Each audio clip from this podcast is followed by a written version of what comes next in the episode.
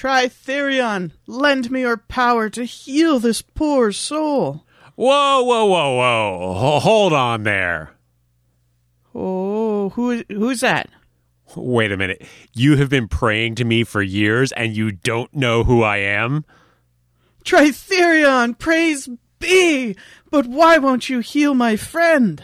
Look, look, look, look. You, you've called upon me 30 times in the past week to heal this poor wretch. I don't think has it has, it really been 30. like but he's he's he's my friend and, and he's helping me get through this quest. Oh no, the way that I see it is you're helping him through the quest. He's just baggage. oh. Uh are, are you sure you can't help me heal him one more time? I'm pretty sure he's gonna die. Let me think about one, that one second. Request denied.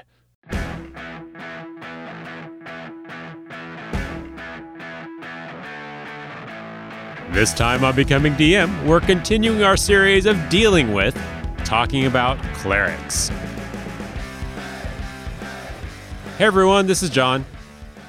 And this is Danielle. And you guessed it, we are continuing our occasional series called Dealing With, where we talk about certain classes and try to understand what their capabilities are and how to integrate them into our stories, as well as how to challenge them in our stories so they're not just walking around, walking over everything with their, their massive amount of powers. Um, so, Danielle, before we get started, have you ever had uh, worked with clerics in your games? You know, at, as we were preparing this, I thought how strange it was. I'd never noticed before, but I've never actually had somebody play a cleric in one of my campaigns. Really? Never, not once. Yeah, which is really weird. Um, usually somebody picks a cleric because, you know, the heals, um, but that's usually been fed by druids, and people, for the most part, just have never picked one. I have played with clerics before, um, alongside them. Uh, most notably, uh, we played in a very aggressive campaign once, and we had one person who wasn't really big into role playing, but they did want to participate. And the best way for them to do so was to basically just be this moving, healing plate mail Healbot. that just wandered. yeah. yeah. And that's basically all they did. And the rest of the party, everybody else went through like four characters, except the, the heal bot who just kind of just clunked her way through and just healed people, resurrected them when they could. Uh, but otherwise, yeah, that's basically been my experience with clerics. You know, it, it's interesting because I you, you sound a little bit surprised that you haven't had games with clerics in them, but I while I have had some, I haven't had a lot, and I think that there's this this kind of stigma that if I'm the cleric, I'm just going to be the heal bot. All I'm there is to to heal people, which I I don't think has to be the case, but I think that a lot of people get it in their head, and so they're like, "Yeah, I don't really want to. I don't really want to deal with that." Um, I- I- would you agree? I am surprised by that. I yeah, I, I would agree with that, which is which is surprising because when you really get down to the mechanics of it, clerics are heal bots that can deal some major damage. Yep, yep. Yeah. So, um, as I mentioned, I have played with uh, clerics in- in games. Um, I, the Pathfinder game I'm running right now currently does have a cleric that is uh, that is playing. But when he started the game, he made very clear to me and everyone at the table: listen. I'm not going to heal you at the drop of a hat. I'm not that kind of cleric. and he really wanted to make sure everybody knew that he was not focused on healing. He was focused on these other things that cleric can do. Again, that getting to the point where he can do that that large amount of damage, um, uh, all sorts of other stuff, uh, dealing out damage and stuff. So that was his focus. He didn't really care about the healing. I think the only healing spell he's used, which we'll talk about later in, in the in the episode, is is the channel energy. I don't think he's ever used any other healing spell in a, in the game, and they're at level five. Oh wow. Uh, that's actually that's um, that's got to be like a feat for a cleric to get to level five like that. Maybe there's an actual feat in Pathfinder for that. There- yeah, there could be or a title. Yeah, so I, I've played in games with clerics. Um, I did play in one game where the cleric pretty much just did healing and buffing. Um, never saw them actually take a swing at someone. Um, I, in fact, I don't even know if they had weapons from from how they played. uh, so, all that to say, there's a lot of different ways that people can play a cleric. It's just a matter of how you want to do it and whether you're going to stick with uh, with the the healbot trope or do something a little different. Yeah, because there's like we like I said before, clerics they can do some mean damage. Um, most notably, so like just going over the class in and of itself is they are a religious healer, but they are also a warrior. So they're a, a healer and a warrior. I know a lot of people kind of take it as, oh, I'm going to be, you know, the healer of the group, but clerics are also most notably like are also very well known for their ability to to deal damage. They they get in there they take the hits which is handy though because if you have somebody who's down in combat they're surrounded by enemies you really don't want something you know squishy without any armor that's going to go try and and poke that person to deliver a heal. I got you to heal you but then i got killed. Yeah. Yeah. Um, uh, but to that, let's maybe get down into a little bit of the details of the class. Um, so, your typical cleric, as you're probably aware, is going to really focus on wisdom. And I was reading in the book and I saw that they then focus on charisma. And I was like, really? Do they? And in reading through some of the spells, it does make sense because when you talk about some of the healing spells or the channel spells or the number of times they can do some things on certain days, um, the charisma bonus does come into play there. So, um, there is a reason why they use charisma with their wisdom. I honestly, having not played a cleric before myself, was a little bit surprised.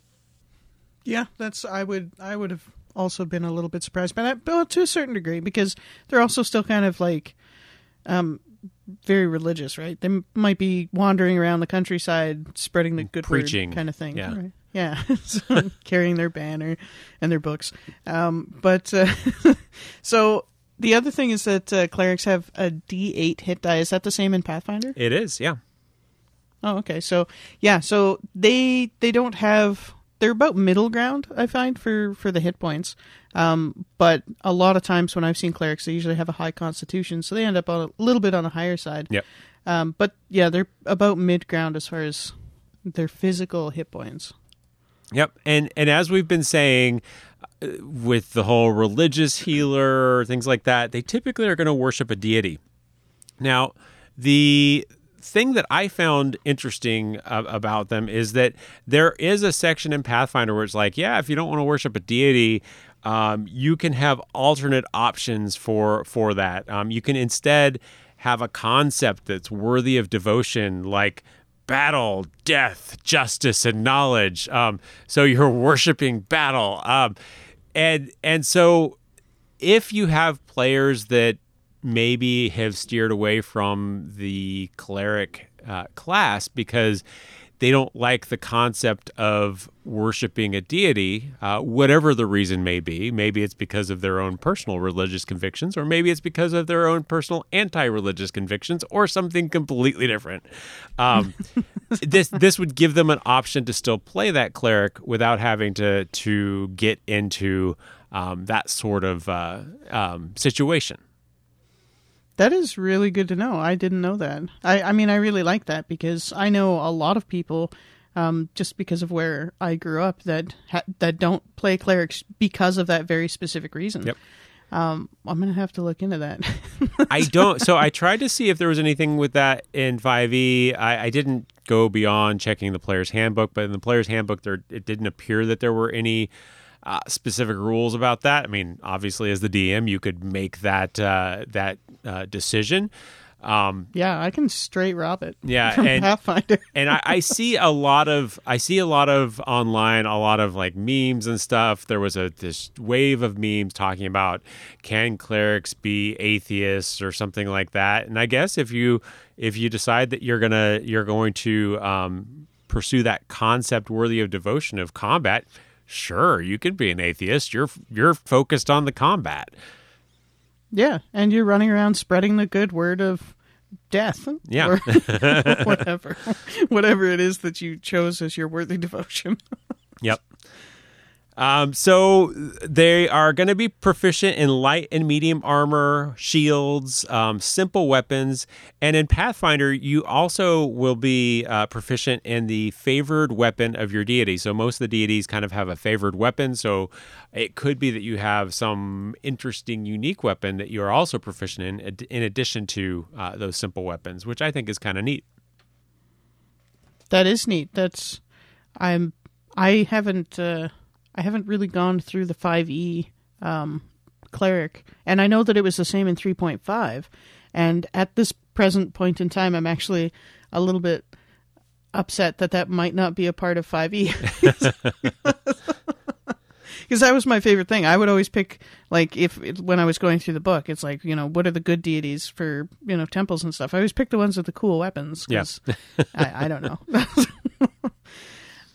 yeah. So, eh, um, I, I don't believe I saw that in, in 5e. I think that it's really just the simple weapons. So uh, one area where those 5e clerics lose out, unfortunately. Mm-hmm. Uh, but let's uh, let's get into maybe some of the more specific class features, and I'm going to have you go ahead and kick this off, Danielle. All right, sounds good. So, starting with the class features, uh, like level one, straight off the hop, as a cleric in D and D, you get your access to cantrips, which um, are super amazing tiny spells that uh, can be used so much. Um, general spell casting, it's it's insane. general spell casting and your divine domain. Um, so it allows you to cast cantrips and grants you access to spells in the domain related to your deity. So each deity will have their own specialization. Um, sometimes it's special weapon, depending on what books you're reading. And uh, the domain also gives you some domain features. And so when you first start off with uh, with a cleric in D and D, there is a little bit of um, reading that you should do really uh, if you're running a a cleric, and also if you are the DM of somebody who is running a cleric. As much as it's nice to be able to rely on your players to know about their character, it's always worth it to kind of give those things a little bit of a quick read to make sure that everybody's on board with what is doing what? Reading. I thought that role playing games were just a bunch of math. Um, Boo. um, a, a, word about that divine domain. Uh, if you're comparing clerics uh, within the D and D uh, realm, if you're comparing clerics to other classes, other classes have a, a class feature like the rogue has the roguish archetype, bards have bardic colleges, the druids have uh, circles and and so the the domain is kind of like that part for the cleric so we'll see when we get here mm-hmm. further on in levels that we don't really have a, a big class feature like that that gets added in at level three because you get that at level one instead so something to, to keep in mind mm-hmm. so if we look at Pathfinder for first level, uh, they get a handful of a handful of things, um, some of which are are just more I think feel more flavor a, a little bit. You could obviously there's some mechanic related to it, like aura. Uh, the cleric has the aura of their corresponding deity's alignment. Um, okay, so you got an aura. uh, they also get channel energy, uh, which is basically allows the uh, the cleric three times a day plus their charisma modifier. So if you have a charisma modifier of plus three, you could do it six times a day. Um, either heal or do damage in a 30 foot radius. And at, at level one, you can do 1d6 with that with that channel. Um, so there are some decision points there because if you play a, if you play a good character, a good aligned character, this is where I think um, alignment comes a little bit more into play on the Pathfinder side than on the D and D side. If you play a good aligned character, then um, your channel energy channels healing energy, but damages undead. Where if you are an evil aligned character, it it uh, heals undead and channels damaging energy. If you're neutral, you can make the decision one way or the other, but once you make it, it is set in stone. So um, something to keep in mind as you're looking at that that channel energy and what it can do for you. Additionally, at the Pathfinder side, we've got uh, domains, uh, much like uh, like in in D and D. This kind of grants you access to certain spells. Uh, within Pathfinder, you also get domain abilities and domain spell slots. So those are in addition to your regular spell slots. And there are, uh, I don't know how to say this correctly, orisons, orisons. They're basically like cantrips for Pathfinder. I mean, that's that's There's what I read into of- them. Yeah, that's that's an interesting word. I mm, wonder where they came up with it. Uh, so yeah, they've got cantrips. Can they be cast as much in Pathfinder as they can in in Five E? yeah, you can you can pretty much when they don't consume a spell slot or anything, so you can pretty much cast them as much as you want in a in a day. just keep firing them off. Uh, all right, so in level two for a cleric in D and D five E, um, you gain the ability to channel divinity. So once per day, it allows you to do turn undead or a divine effect granted to you by your domain, and that should be listed in your um, in your domain choice uh, whatever it is that that they've chosen. Uh, so yeah, this is at level two. You get to channel your divinity, and uh, essentially because you're you're as a cleric, you're you're BFFs with your with your god. Um, they they will let you do cool things um, because you're such a devout follower, and uh, I mean, as much as you start to get that unlock at at uh, level one, because you get that divine domain. Um, at level two, being able to channel the divinity, Yep. and you get that domain feature. Those are pretty helpful and really good boosts for level two, if you ask me. Yep, absolutely. Then when we go to Pathfinder uh, at level two, um, we just get more spells. So you get to the the ability to cast more spells of, of your level one of your of your orison. Um, so uh, that's pretty much pretty much it. Yeah, and coincidentally, it's the exact same thing for D and D, but at level three, where you don't actually unlock anything new uh, except more spells. Yep. So you can blast away. Yeah, and and then um, when we switch back to Pathfinder at level three, your channel energy goes up to two d six rather than one d six.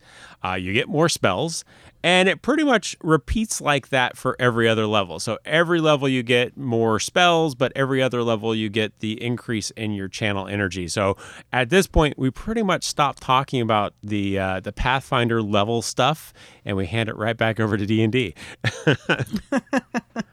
So in D and D, you get uh, one of the things that the clerics are.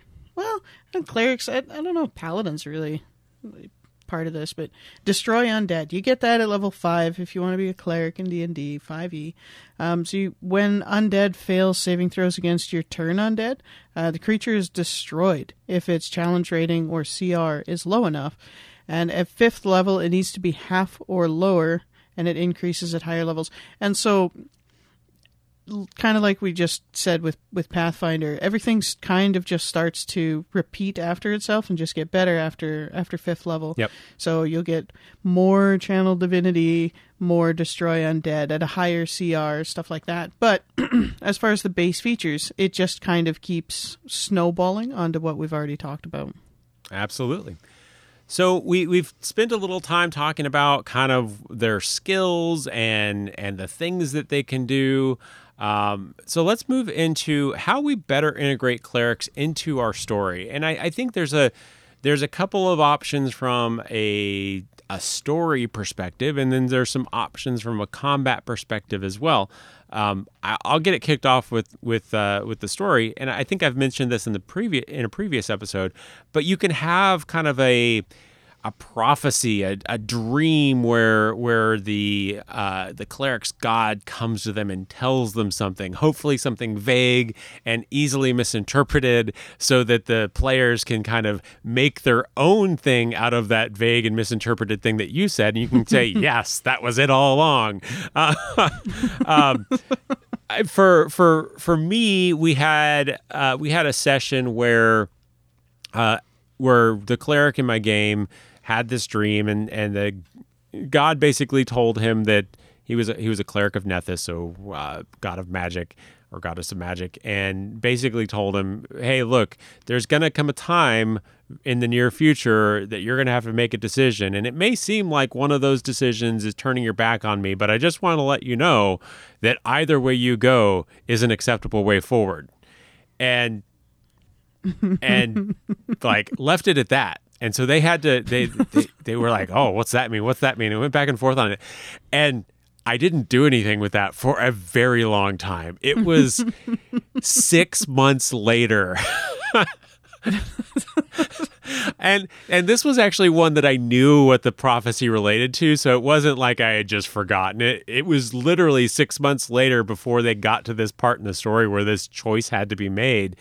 And I they, they'd been having a conversation with an NPC, and I I started to hint and be like, "Hey, you might remember," it. and he's like, "Oh, I remember." so so he held on to that, and and really just it it came back to him at that moment, and he was like, "Yeah, I, I know, I totally know what you're talking about." yeah, that's that's always nice when when they remember. Hey. Yep. so, what are some other uh, ways to to integrate the clerics? One thing that I've noticed when I was when I was playing with a cleric is that uh, so I know that for for the most part I don't track these as closely as I should, but I'm talking about spell components, mm-hmm. the material components for spells.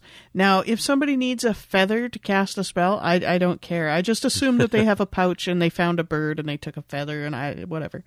But when you look at some of the spells that the clerics do, um, some of them can get mighty expensive. So common clericy type things, as far as tropes go, is uh, resurrecting. You know, a party member has died and you want to bring them back. Just like a brief overview, Revivify needs a diamond that costs 300 gold pieces, Resurrection costs a thousand gold pieces, and True Resurrection costs 25,000 gold pieces.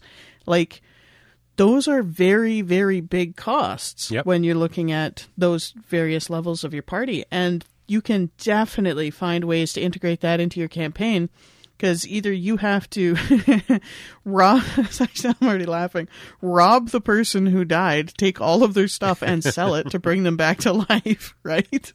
Or you can send the party on a quest to find you know whatever size of diamond that they need. Guess what? You get to go um, visit the dwarves you know hit up the mines. Um, or they could you could you could work it into them you know not to mention the fact that a 25,000 gold piece value diamond. That's not just going to be sold at the corner store. That, that's what I was going like to say. Those are going to be rare and hard to find. You're not just going to walk into a store and, and plunk down 25,000 gold pieces and be like, here you go. I'll take the biggest diamond you got. Yeah. I'll take three of them. We've got a big trek ahead of us. Uh, you know, and so you're going to have to, or you don't have to, but an option is to make them quest to find them.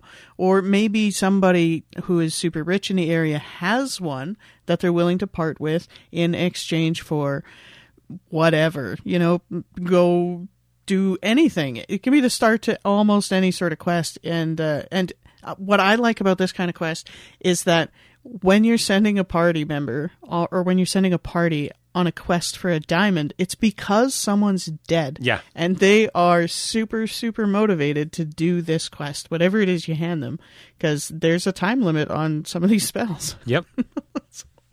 yeah, absolutely. And, and, I mean, it doesn't even have to be diamonds. There could be other more powerful spells oh, that they just really so want to do. And if they don't have the the more expensive material components, and I agree with you, I'm not going to nitpick over a feather or a a bag full of sand or whatever. Um, but the the ones that are have very expensive components, they have those for a reason, so that p- people aren't just like resurrect, resurrect, resurrect left and right. yeah, and there's a reason why there's a cost to it. As otherwise, they would be way too overpowered. Yep. You know. So another way that we can look at integrating um, integrating clerics into the game or the story is is they could have um, this could this could come to them in in the dream conversation with their god or or it could come from like a religious leader in their church or whatever. Uh, but they could have a quest to uh, to find a stolen religious relic that belongs to their religious sect, and their their their goal is to find this thing. So they have kind of like this built-in plot because why would you not go after after this thing if you happen to know where you might be able to find it?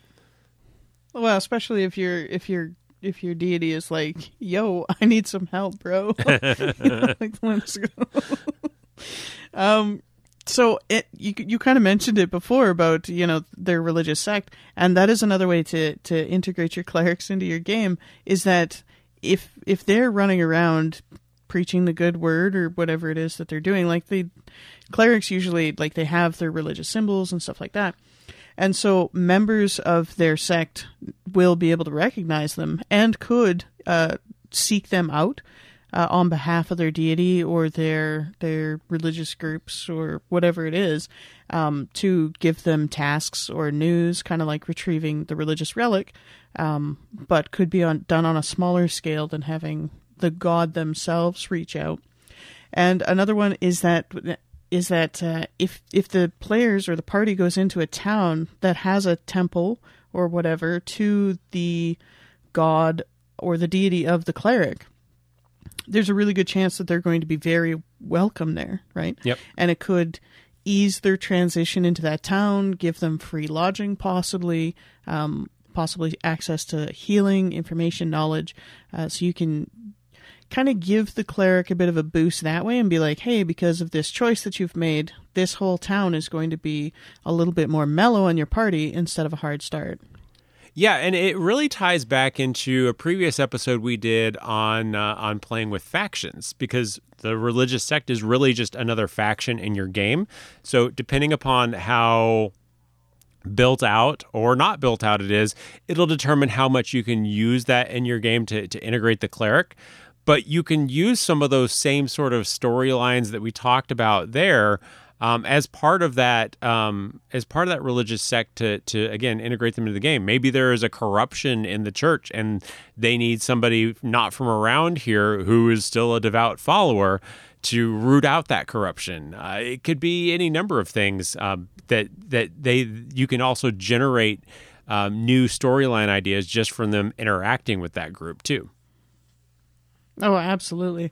Or, you know, they could be corrupt and not want that particular cleric there and so try to work around getting the party out of town, yep. even though it is a friendly seeming um, building or, or place to stay or whatever. Absolutely.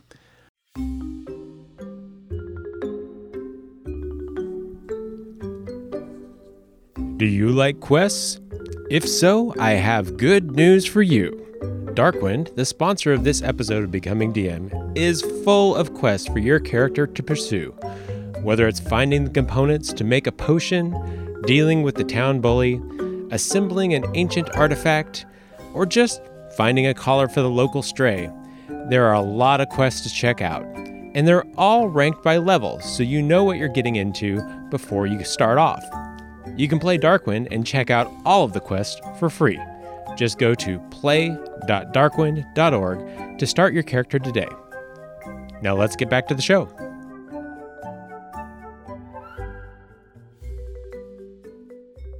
So, and then when we talk about combat, I think it's important to understand um, kind of how the player wants to play their character because if uh, if they they like my player don't really want to do a whole lot of healing, you probably should give them opportunities to heal a different way if it if if you need to, depending upon the type of game you run.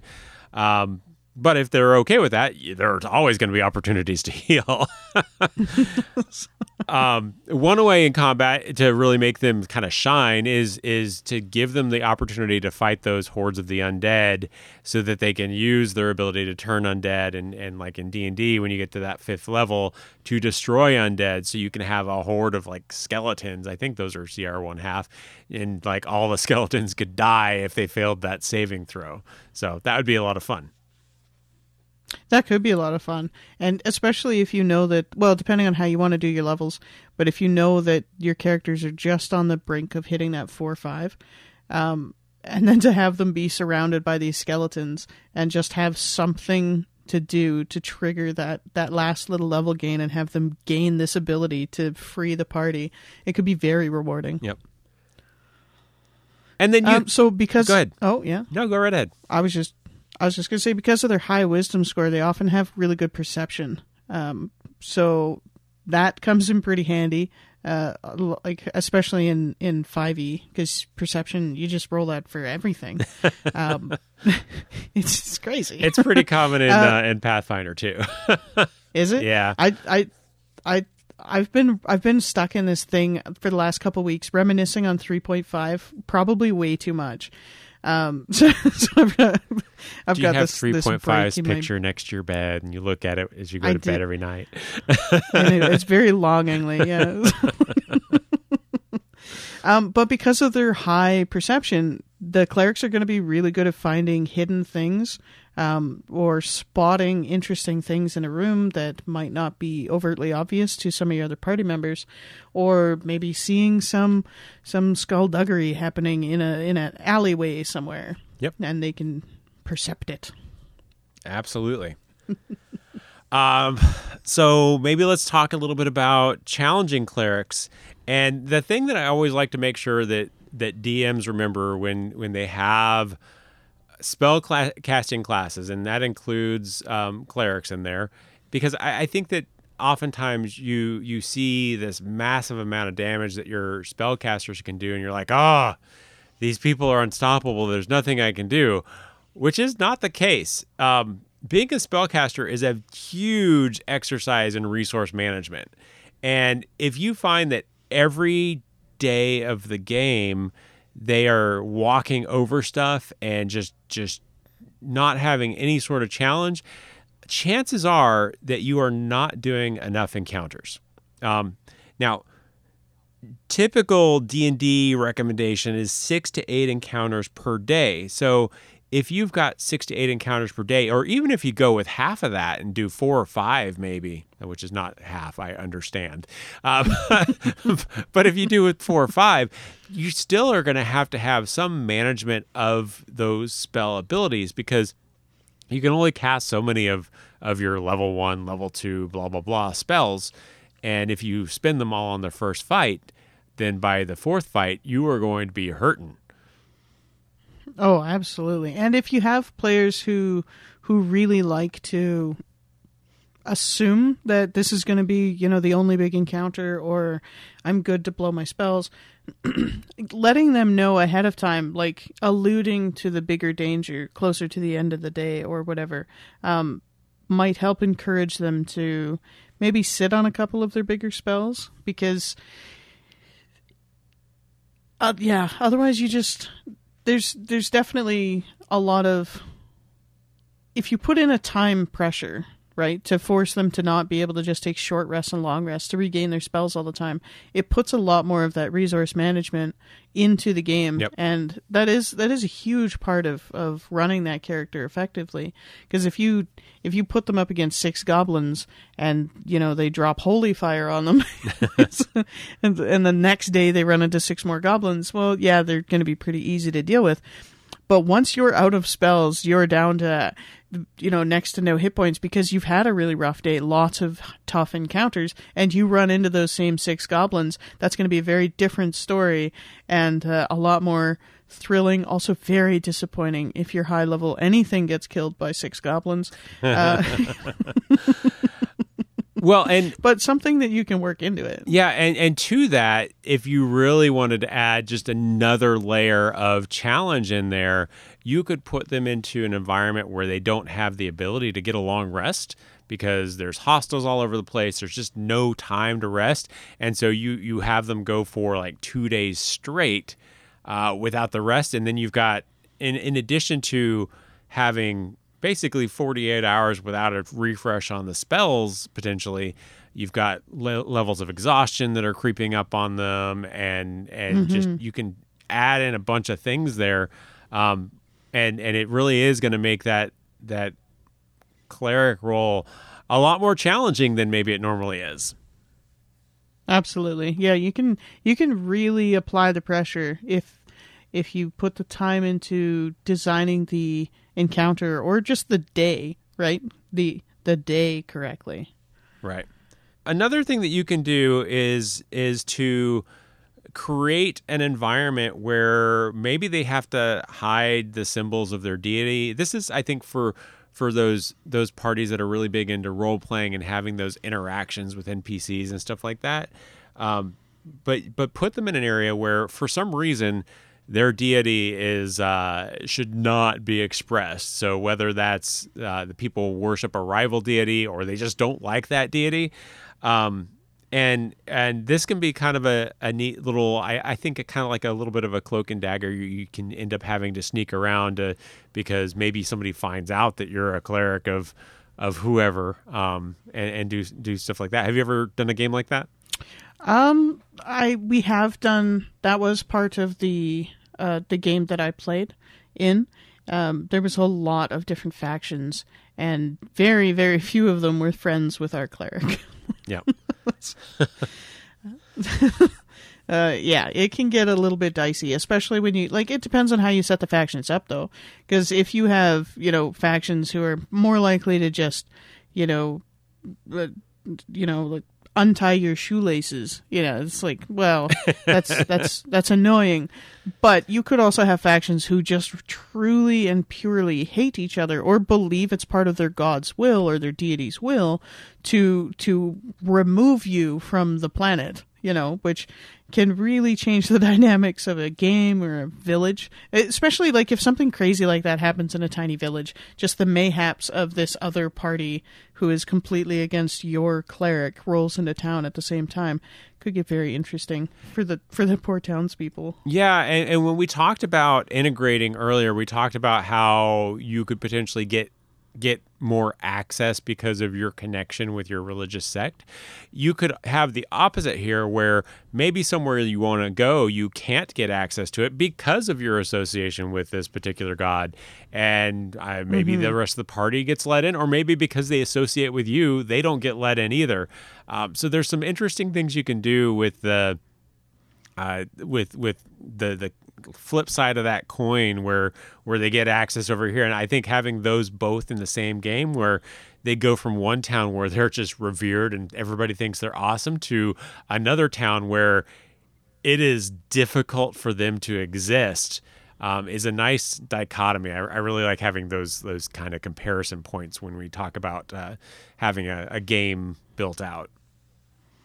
Absolutely. And it helps bring a sense of, of life. And that's my favorite part about D&D is trying to build life into the game is when you have the town reacting to your players um, in any sort of way, right? And I like the I like the religious aspect of, of reactions to clerics.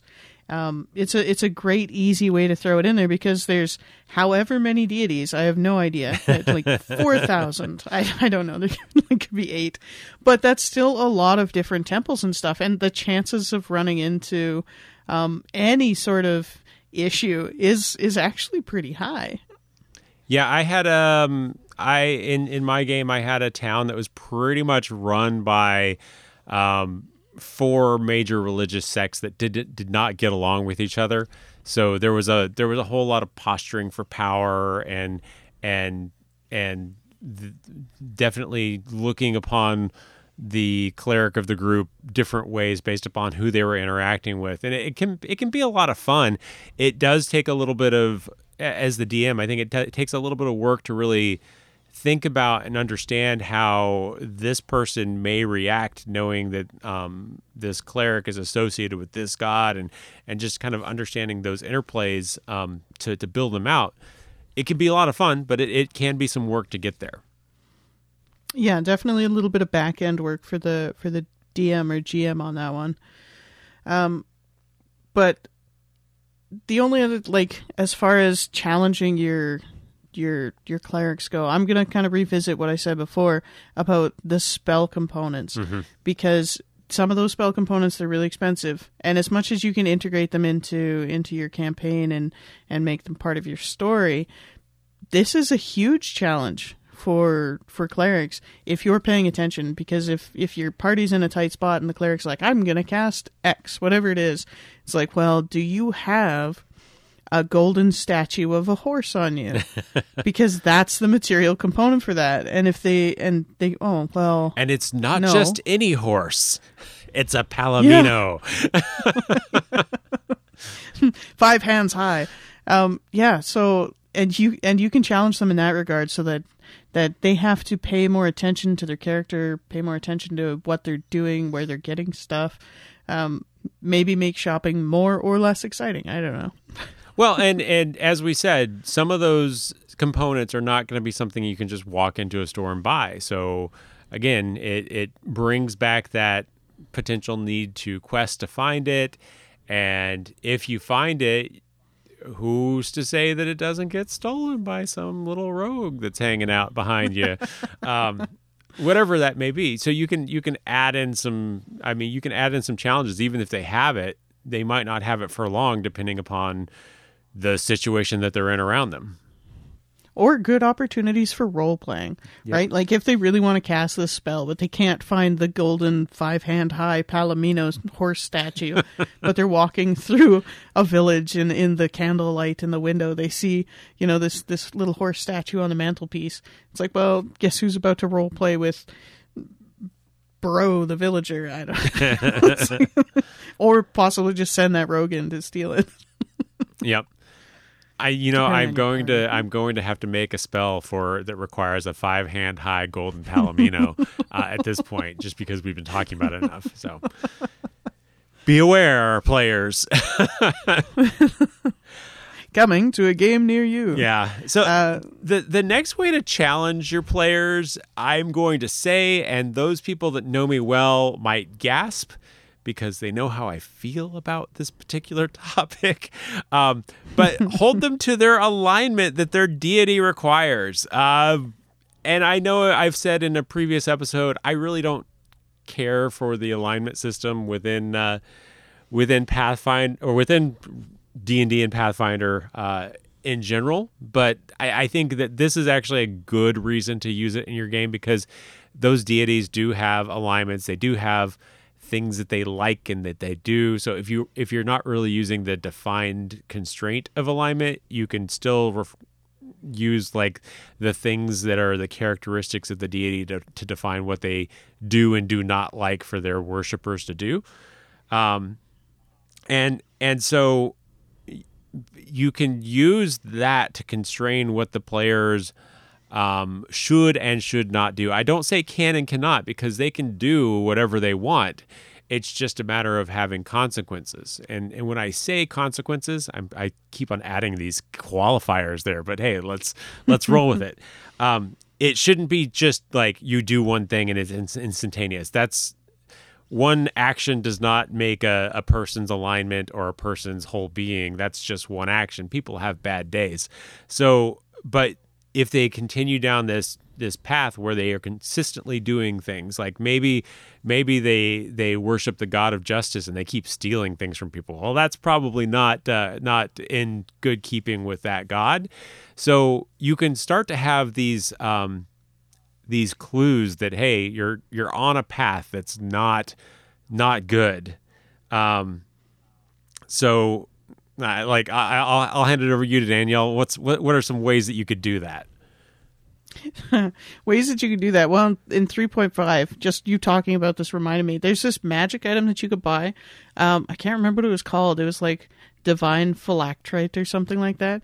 Is I always pictured it as like a necktie that you just wore around your head, and the only thing it would do was if you were about to do something that was against your alignment, it would tell you. that's that's it. That's all it ever did. And every time I opened up the book, I read that, and I was like, "Why?" I I don't know anybody who's ever used that magic item. Um, there must be some sort of grand use for it, but I never figured it out.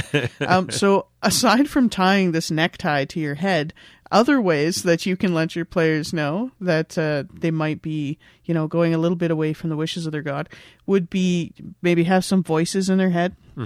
So some some whispering voice at every time they're like, "I want to steal from this baby." It's like you shouldn't do that. Uh, or maybe they have, uh, you know, an evil deity, and uh, they walk past a child with candy, and they don't steal from it. And they like, hear "Oh, screaming in their head, Why didn't you take that? we want the candy. So yeah, stuff like that. Or you could have them come to a dream. I know we've mentioned uh, the dream thing before. Yep. And it's it's uh yeah, just have the deity or or um, uh, a, a lackey of the deity uh, show up in a dream and be like, hey. You know, you, you, do you remember that time when you burnt that village? We didn't like that, and we would appreciate it if you didn't do that anymore. I, I like the idea of a lackey. You, you mentioned that, and it just like was an aha moment to me because when you start down this path, maybe before you would get visited by your god in dreams, and they would give you these this purpose. But when you've taken your step off the path and you're you're going down this road that leads away from your god, they don't have time for you anymore. They're gonna send a lackey and be like, "Hey, g- just go tell this guy what what's what. I, I don't I don't have time for him anymore." Yeah. now it's Bob's job now. Um, you can also have a couple of things that I think would be interesting narratively as as um, you play through like combat stuff like that. So things like um, when they cast a spell, kind of describing how they cast it and and how maybe it feels more difficult than normal to complete the casting of the spell.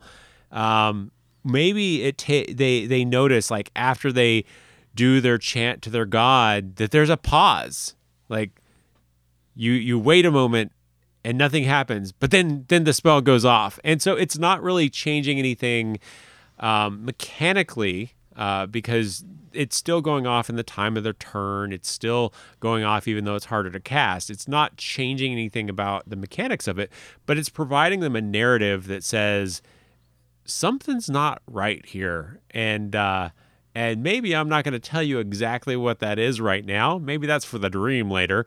Uh, but you know that something's not right, and maybe you need to start evaluating your choices more closely. Or they could also, because clerics have to prepare their spells, uh, like uh, in the morning. Yep. And so they could find possibly great difficulty doing that. Um, you know, you could be like, you're finding it hard to find a connection with your with your with your deity, that kind of stuff. You because they should be able, they probably feel that that connection, right?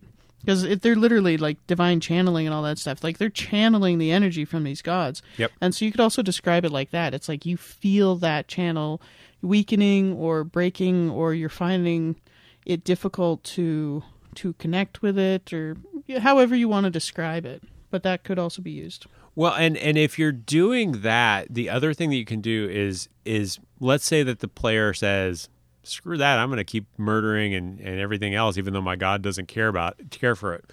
Um, you could you could actually take this down down a path if they continue down that path and they're really actually bending their alignment to where it's really not in line with the god um, you could start like the next step you could you could do like when they're preparing their spells and they're like hey i i, I got my spell list prepared and you can say well hold on um, that's not the spell list you, you prepared and hand them a piece of paper and say this is actually the spell list that your god let you prepare today um, um, because I mean the god is granting them this power, so feasibly you could say, yeah, you're not going to get all the stuff that you're maiming people with. You're only going to get heal spells. Uh, Oh yeah, force them into passivity. yeah. Um, so it, obviously it wouldn't be like a first step. It definitely wouldn't be yeah. a, a, a reaction to a first action by any means. But getting down far enough along a path, you can do some interesting things to to show that disconnection from their from their god and uh, and kind of make them make a choice. because the eventuality of it is is if they keep pushing against their their deity's um, will their deity will stop channeling through them Yep. right they will stop and the cleric will stop getting the spells At, like all of them all of them can be gone and like like John was saying, you don't want this to be your first or second step, right? This is obviously a choice that somebody has to actively be making constantly you know, burning villages upon villages upon villages before the deity looks at them. And it's just like, you know what? No, I can't have my name tied to this. This is not good for PR. Um, I got to drop this guy like a hot rock.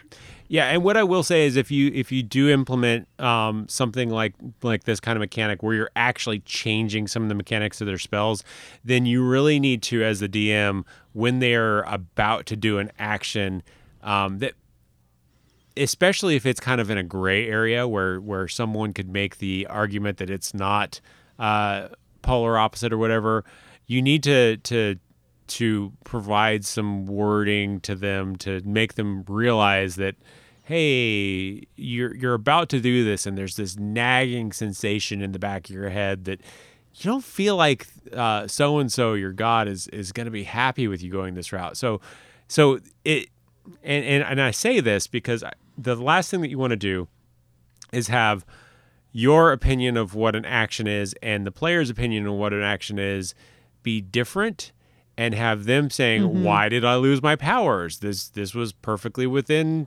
within uh, all of what my god is about so um, sometimes you, you do need to be clear on that especially if you're talking about changing the mechanics of their character yeah, when when big changes are afoot like that, you have to make sure to keep those open lines of communication with your players. Um, something like this is not going to happen over the course of a single session, unlikely. Um, so it might also be pertinent to, at the end of a session, pull that player aside and be like, "Hey, you know, I'm not sure. Like, just so you know, this this isn't kind of how uh, how I'm viewing this, and I feel like it's going to impact you this way." And uh, it, but if the player's like, "No, no, that's that's what I'm going for. I right. want to make this this deity angry at me," and then you can be like, "All right, well, let's let's go that route." But then at least it gives you an opportunity to kind of prepare ahead of time or to brace them for what might be coming. Yeah, definitely make it very plain because sometimes players will not pick up on hints. So in between those sessions be like, "Hey, I don't know if you picked up on this, but this is what's going on here." So if you don't want to lose those powers, you might want to think about how you're playing your character. Um, Absolutely. And again, this kind of gets into that whole like, do you use alignment? Do you not? Do you look at the characteristics of the deity? And use those. It's up to you and, and how your game uh, reflects that. If you are a heavy user, user of alignment, by all means, use alignment. If you're like me, where alignment doesn't come into play so much as reputation, then you do have to kind of understand what the god's about to understand if a, an action is against what that god's about. Mm-hmm, most definitely. So I think that's all that we wanted to cover today. Uh, thanks for joining us on the latest Dealing With. And uh, until next time, stay, stay nerdy, nerdy, friends. friends.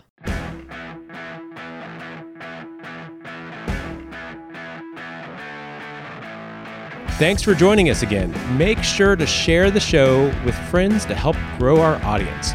You can find us on Facebook at facebook.com slash becomingdm on Twitter, Instagram, and Pinterest, we are Becoming DM, and our website is becomingdm.com. Becoming DM is produced by John Welsh and Danielle Tremblay. The show is edited by John Welsh. We'll be back in two weeks. See you then.